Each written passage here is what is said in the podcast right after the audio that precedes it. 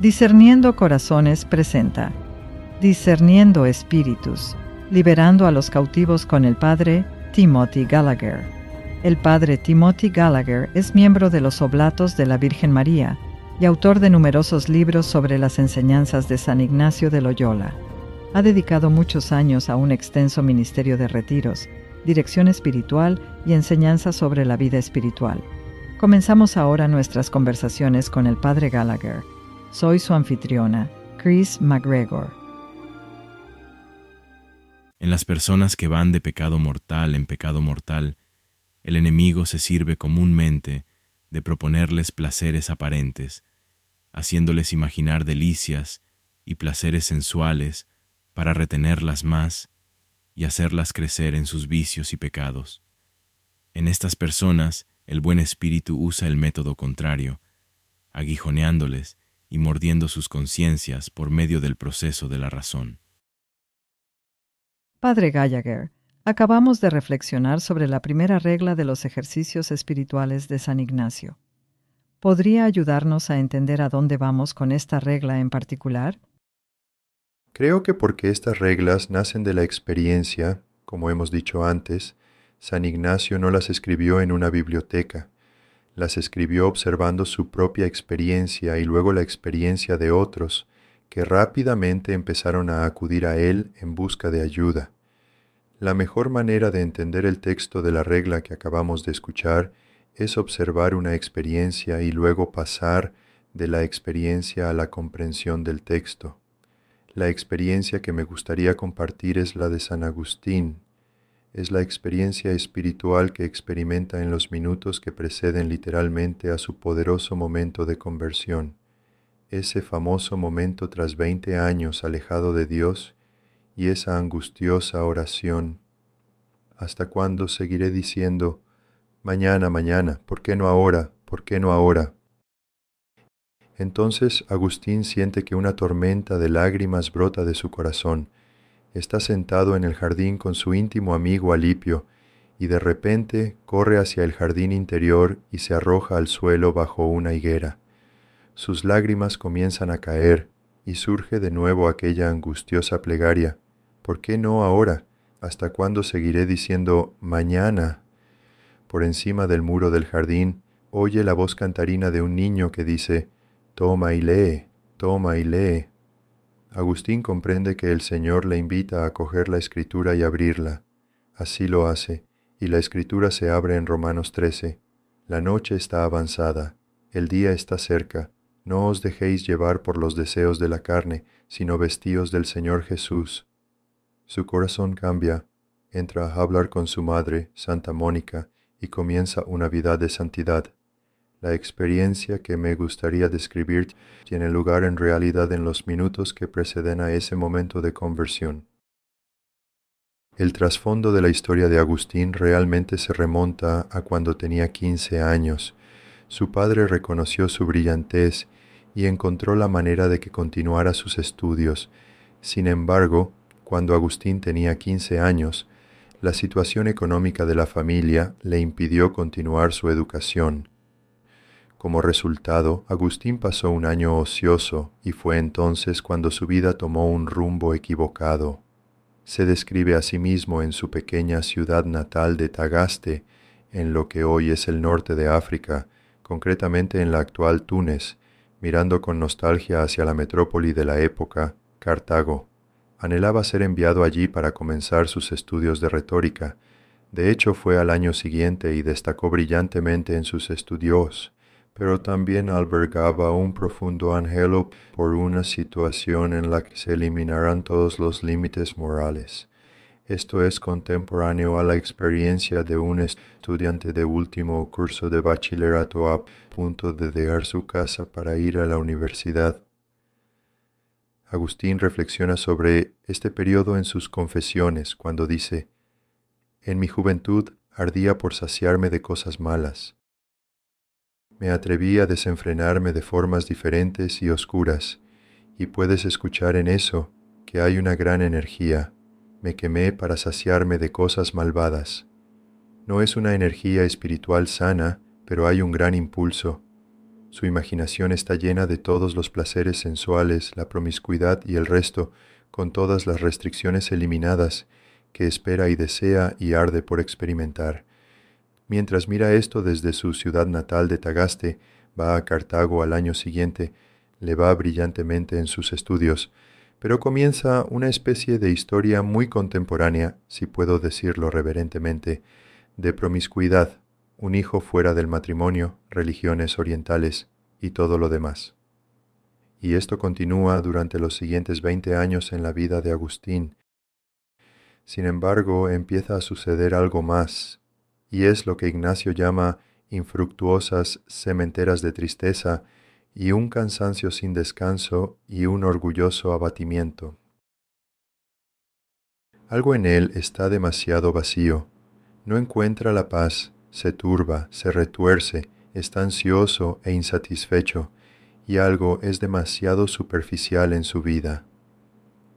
Estos dos movimientos describen en gran medida los siguientes veinte años de su vida, espiritualmente hablando, el impulso arrollador, el ardor por saciarse de cosas malas, que domina estos años, pero también la creciente insatisfacción y angustia, la amargura interior y la turbación, la superficialidad y el vacío que no le dejan en paz.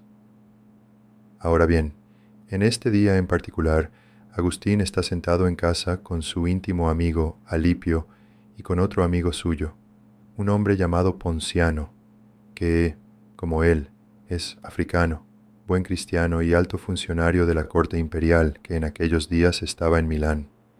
Y mientras hablan, Ponciano cuenta una historia como cualquiera de nosotros lo haría en una conversación con un amigo, simplemente compartiendo algo que ha oído sin tener idea del impacto que tendría. En el relato de Agustín, dos funcionarios menores de la corte del emperador habían salido a pasear y se encontraron con una casa donde vivía una comunidad de cristianos. Allí encontraron una copia de la vida de San Antonio del Desierto, escrita por San Atanasio, una vida de santo clásica y famosa en la historia de la Iglesia. Comenzaron a leerla y se encontraron con el clásico momento en que Antonio, tras la muerte de sus padres y siendo joven, se preguntaba y preguntaba al Señor qué quería que hiciera con su vida. Mientras esta pregunta se agitaba en su interior, entró en una iglesia justo cuando se estaba leyendo el Evangelio. Era la historia del joven rico. Si quieres ser perfecto, anda, vende lo que tienes, dáselo a los pobres y ven a seguirme. Entendiendo que esta era la respuesta que el Señor le daba, Antonio se fue a su casa, reunió las posesiones de su familia, las vendió, dio el producto a los pobres y comenzó una vida de servicio a los pobres. Esto le llevó finalmente al desierto y a una vida que le convirtió en uno de los mayores santos de la historia de la Iglesia. Cuando estos dos funcionarios menores leyeron esto, sus corazones se conmovieron y resolvieron en el acto hacer lo mismo, y así lo hicieron. Regresaron, renunciaron a sus cargos, se desprendieron de lo que tenían, se unieron a la comunidad de cristianos y dedicaron sus vidas a Cristo.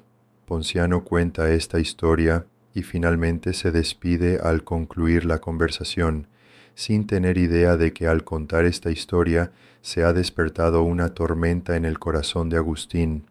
Agustín no pudo evitar comparar su propia incapacidad año tras año para cambiar su vida y volverse hacia Dios con la de estos dos hombres que apenas oyeron la llamada de Dios, respondieron a ella. Describe con fuerza en las confesiones la amargura y la angustia que llenan su corazón en ese momento, después de la conversación y la vuelta y revuelta de su cadena, el anhelo de cambiar y el esfuerzo interior por acercarse a su meta, que es una conversión de vida a Dios. Pero aún así las cadenas le retienen. La incapacidad crea una especie de vaivén, un anhelo de avanzar hacia Dios, y algo que le retiene hacia su antigua vida de pecado, con voces que no dejan de punzarle la espalda. Él dice, Usted nunca tendrá esto de nuevo, nunca más podrás hacerlo. Eres demasiado débil, no puedes hacerlo. ¿Cuántas veces lo has intentado? Y las voces le desaniman y le frenan. Entonces, algo más entra en la experiencia, y probablemente lo mejor que puedo hacer es leer esto directamente de su texto en las confesiones.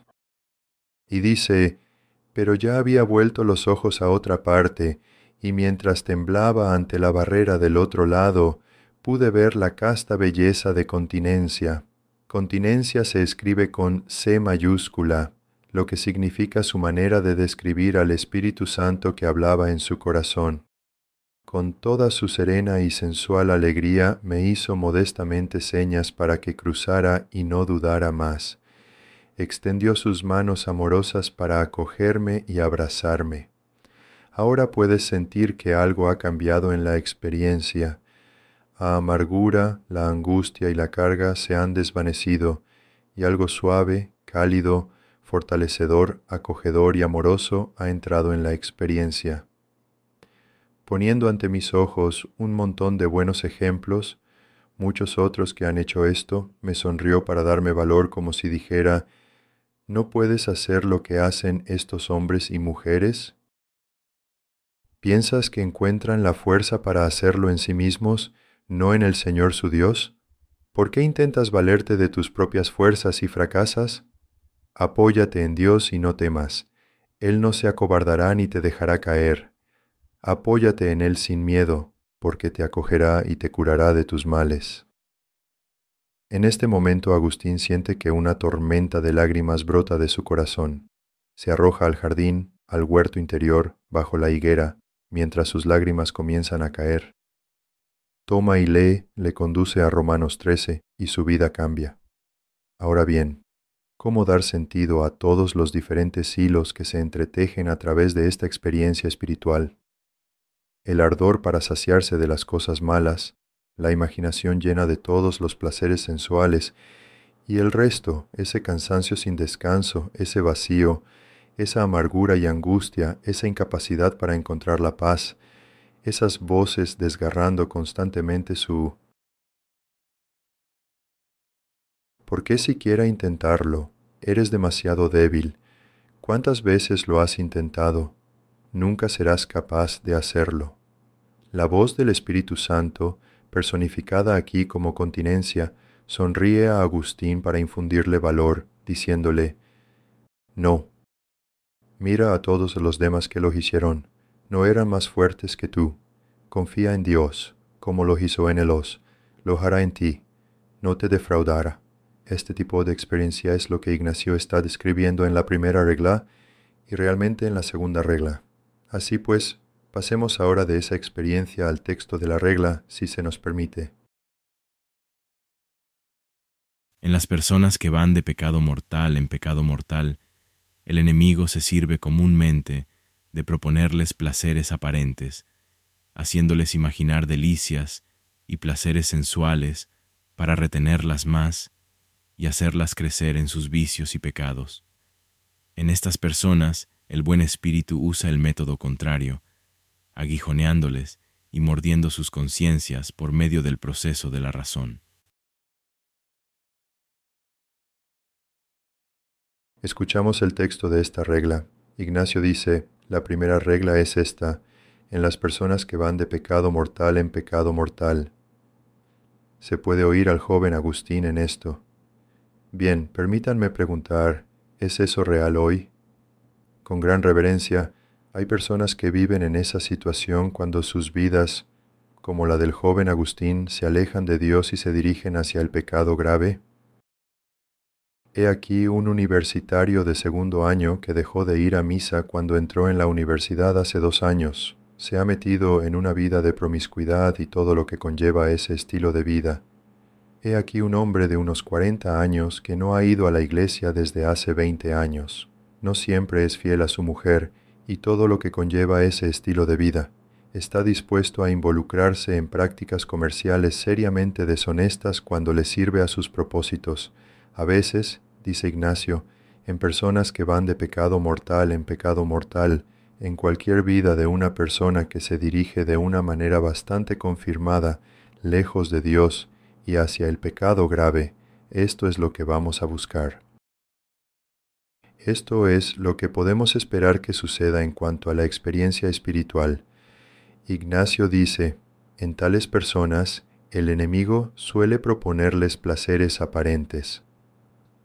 Ahora bien, cuando Ignacio habla del enemigo, lo que tiene en mente es, en primer lugar, el ser angélico personal, el maligno, a quien las escrituras describen como el tentador, el acusador, el que miente. Ignacio comparte en gran medida la fe de la Iglesia en la realidad del enemigo como el maligno, el ser angélico personal. El enemigo incluiría también el legado del pecado original que llevamos dentro. Aunque hayamos sido sanados por el bautismo, todavía hay algo debilitado en nosotros por el pecado original, y podemos tener tirones dentro de nuestra propia humanidad, que a menos que los resistamos serán hostiles o nos alejarán de donde Dios realmente quiere que vayamos. Nuestra tradición espiritual católica tiene palabras para esto. Hablamos de la carne, que tiene deseos que luchan contra el espíritu. San Pablo utiliza ese lenguaje, o en la primera carta de Juan, concupiscencia. Los teólogos posteriores llamaron a esto los siete pecados capitales, tendencias dentro de nosotros que, a menos que se resistan, nos alejarán de Dios. Esto sería también lo que Ignacio entiende por el enemigo. Y finalmente es la clásica tríada del mundo, la carne y el diablo. Las influencias que nos rodean en el mundo que, a menos que las resistamos, digamos, ciertos usos, por ejemplo, de los medios de comunicación o ciertos lugares, ciertos tipos de relaciones, nos alejarán de Dios. Así pues, cuando Ignacio habla del enemigo, se refiere a eso, y en las personas cuyas vidas, como la del joven Agustín, se alejan de Dios y se encaminan hacia un pecado grave, Ignacio dice que el enemigo suele actuar de determinadas maneras. ¿Y si supiéramos cuáles son? puedes ver en términos de lo que llamaste tan bellamente los tres grandes, ser consciente, comprender, actuar. Vamos a llegar a ese segundo paso mucho más rápidamente. Vamos a ser capaces de nombrar lo que está sucediendo, de comprender cuál es la acción del enemigo, porque ya conocemos la forma en que el enemigo acostumbra a actuar en determinadas situaciones espirituales. Debo decir de paso que Ignacio nos hace un gran servicio al hacernos saber simplemente que hay un enemigo en la vida espiritual. La más difícil de todas las situaciones espirituales es cuando ni siquiera conocemos a los jugadores. Una vez que empezamos a entender lo que está en juego en la situación espiritual, podemos responder con mayor rapidez, precisión y eficacia, en este caso, a las tácticas del enemigo.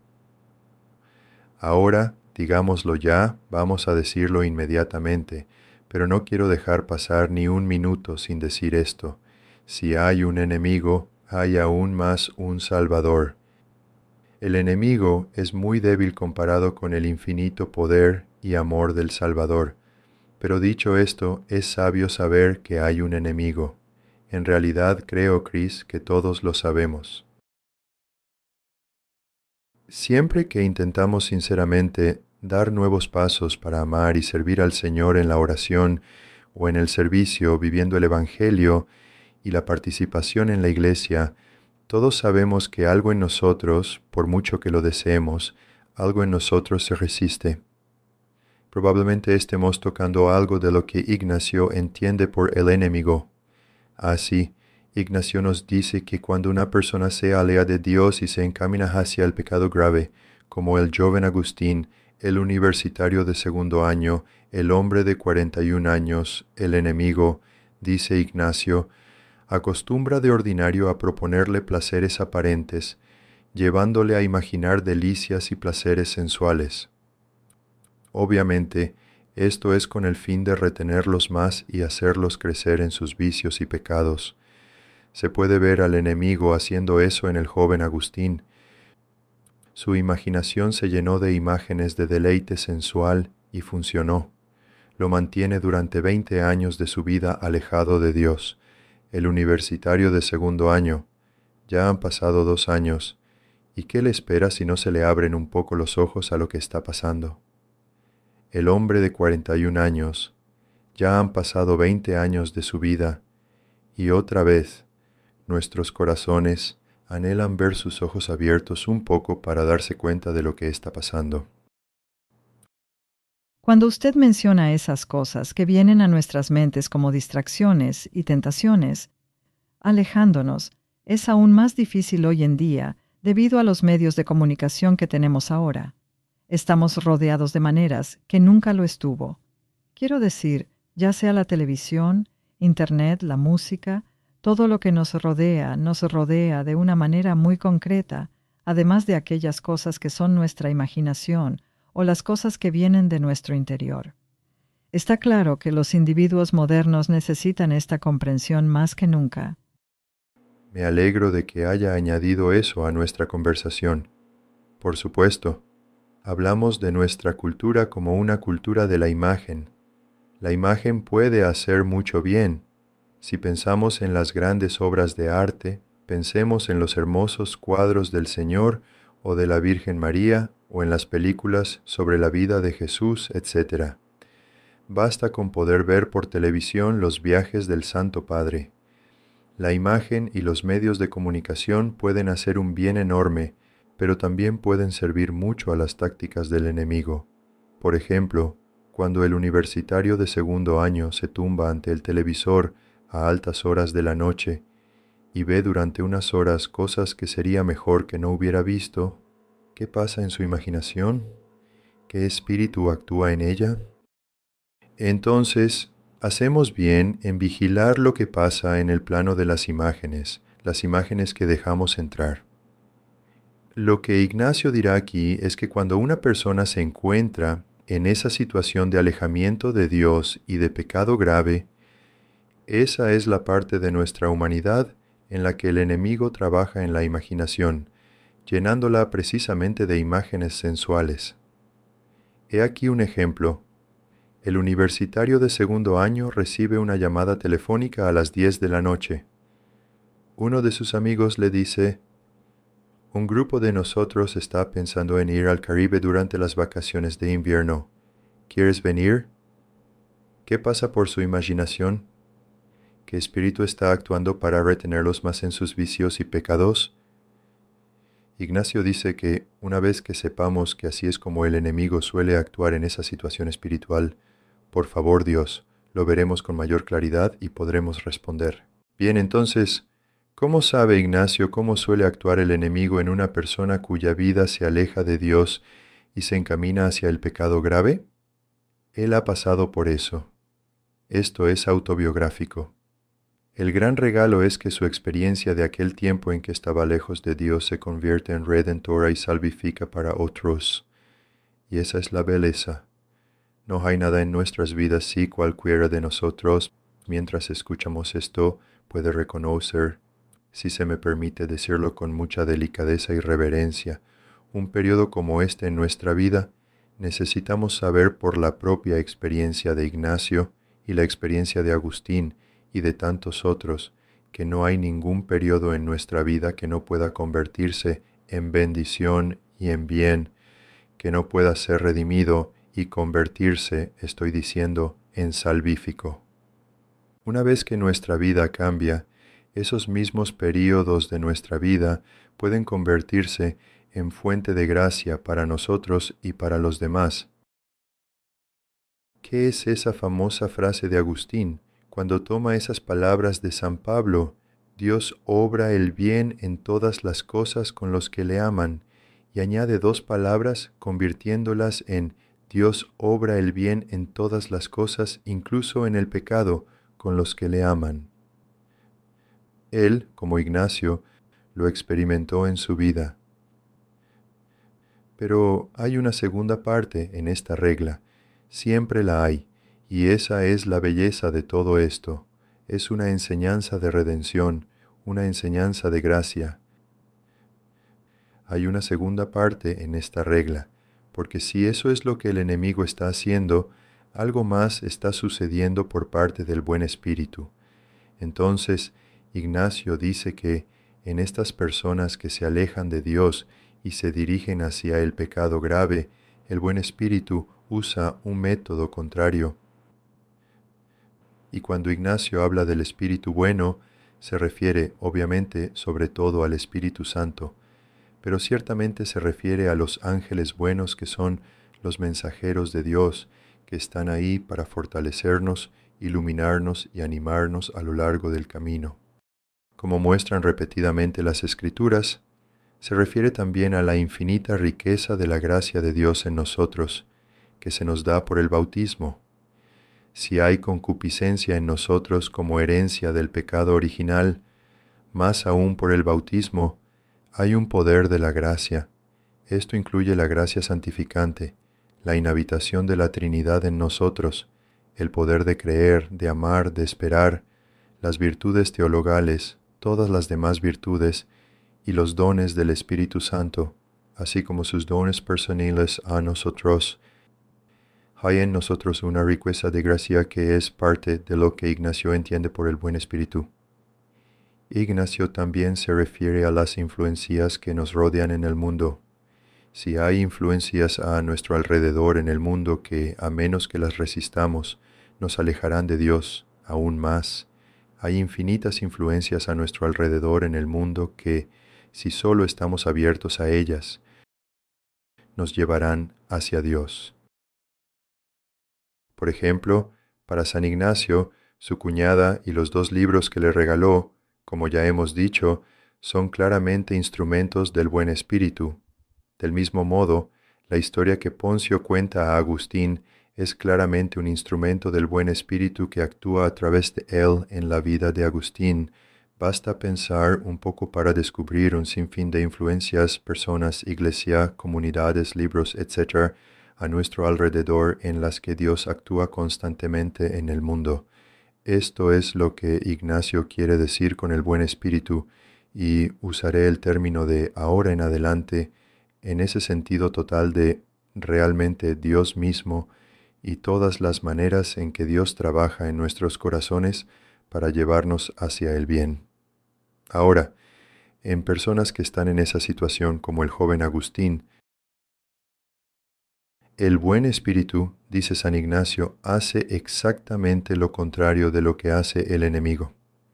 Este es un aspecto importante de estas reglas. Si el enemigo hace una cosa, el buen espíritu hará exactamente lo contrario. Si el enemigo trata de facilitar este movimiento de alejamiento de Dios y de pecado grave, el buen espíritu hará exactamente lo contrario y tratará de impedir ese movimiento. Por lo tanto, Ignacio dice que en estas personas el buen espíritu usa un método contrario, aguijoneando y mordiendo su conciencia a través del poder racional del juicio moral. ¿Puedes ver ese retorcimiento y giro? Sí que puedo. Es algo tan bueno. Me encanta. Pica y muerde. Sí. Lo que quiero es que el buen espíritu me saque de donde voy. Eso es exactamente, eso es exactamente lo que usted ha nombrado en pocas palabras. Eso es exactamente lo que el buen espíritu trata de hacer. Es ese malestar, esa incapacidad para encontrar la paz. Es Agustín con ese cansancio sin descanso, esa superficialidad y el vacío que simplemente no le permiten encontrar la paz. Eso es lo que le despierta la necesidad de hacer el único cambio que realmente hará feliz a su corazón, su famosa frase, Nuestro corazón está inquieto hasta que descanse en ti.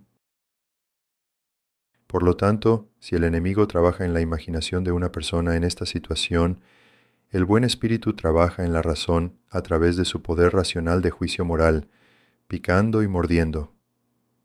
Tomemos al hombre de 41 años, 20 años ya alejado de Dios, y ahora, en la providencia de Dios, su hijo pequeño está empezando a tomar clases de catecismo hacia su primera comunión.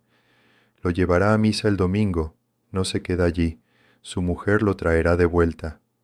Pero ahora le vienen nuevos pensamientos, sabe que en algún momento su hijo podría preguntarle, Bueno, papá, mamá y yo vamos, mamá comulgará conmigo, ¿por qué no te unes a nosotros? ¿Y qué va a pasar el día en que su hijo realmente reciba la comunión? Así que nuevos pensamientos se agitan ahora en su interior. Pongámoslo en el coche volviendo a casa del trabajo ese día, y digamos que es una de esas situaciones de conducción, tal vez en una autopista. donde su mente está algo libre incluso mientras conduce. Por la gracia de Dios, la radio se apaga, el celular se apaga, y es capaz de escuchar su propio corazón y se encuentra con pensamientos como estos que surgen. Mira, ¿por qué vives como vives? Sabes que así haces infeliz a tu mujer. ¿Por qué lo haces? Sabes que tú mismo no eres realmente feliz viviendo así.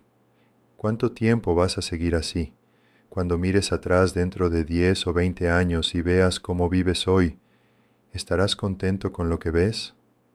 Ahora, puedes escuchar que esos son pensamientos que pican y muerden.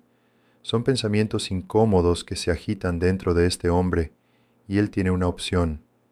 Sería tan simple si él lo elige como alcanzar y encender la radio, y se acabó pero también podemos escuchar que si Él está dispuesto a permitir que esos pensamientos, aguijoneando y mordiendo en su conciencia a través de su poder racional de juicio moral, funcionen, está a un pelo de cambiar y convertirse a una vida totalmente nueva en comunión con Dios. Esa es la acción del buen espíritu, picar y morder Hablamos de nuestro Dios como un Dios de amor, como un Dios de paz, y es un Dios de paz. Pero es sobre todo un Dios de amor que nos ama demasiado como para dejarnos ir. Y Él picará y morderá. El buen espíritu utiliza un método contrario hasta que nuestros corazones ven y hacen el único cambio que puede hacerlos felices. Creo que la representación literaria más hermosa de esto, en la que puedo pensar, es el hermoso poema de Francis Thompson, El sabueso del cielo. Todo ese poema es una representación de esta acción punzante y mordaz del buen espíritu. Y uno como Thompson, en ese momento de su vida huyendo de Dios, huí de Él por las noches y por los días, huí de Él por los arcos de los años. Y luego, ese hermoso momento en que finalmente el corazón humano deja de correr y los pasos también callan a su lado, se detiene junto a mí esa pisada. Y luego esta maravillosa pregunta, ¿es mi penumbra, después de todas las vueltas y revueltas y amarguras y angustias, es mi penumbra después de todo, sombra de su mano extendida acariciadora? Es decir, sombra. Sí, penumbra, amargura, vacío, lucha, pero nunca fue otra cosa que la sombra de la mano de Dios extendida acariciadora, llamando a la persona a volver a Él.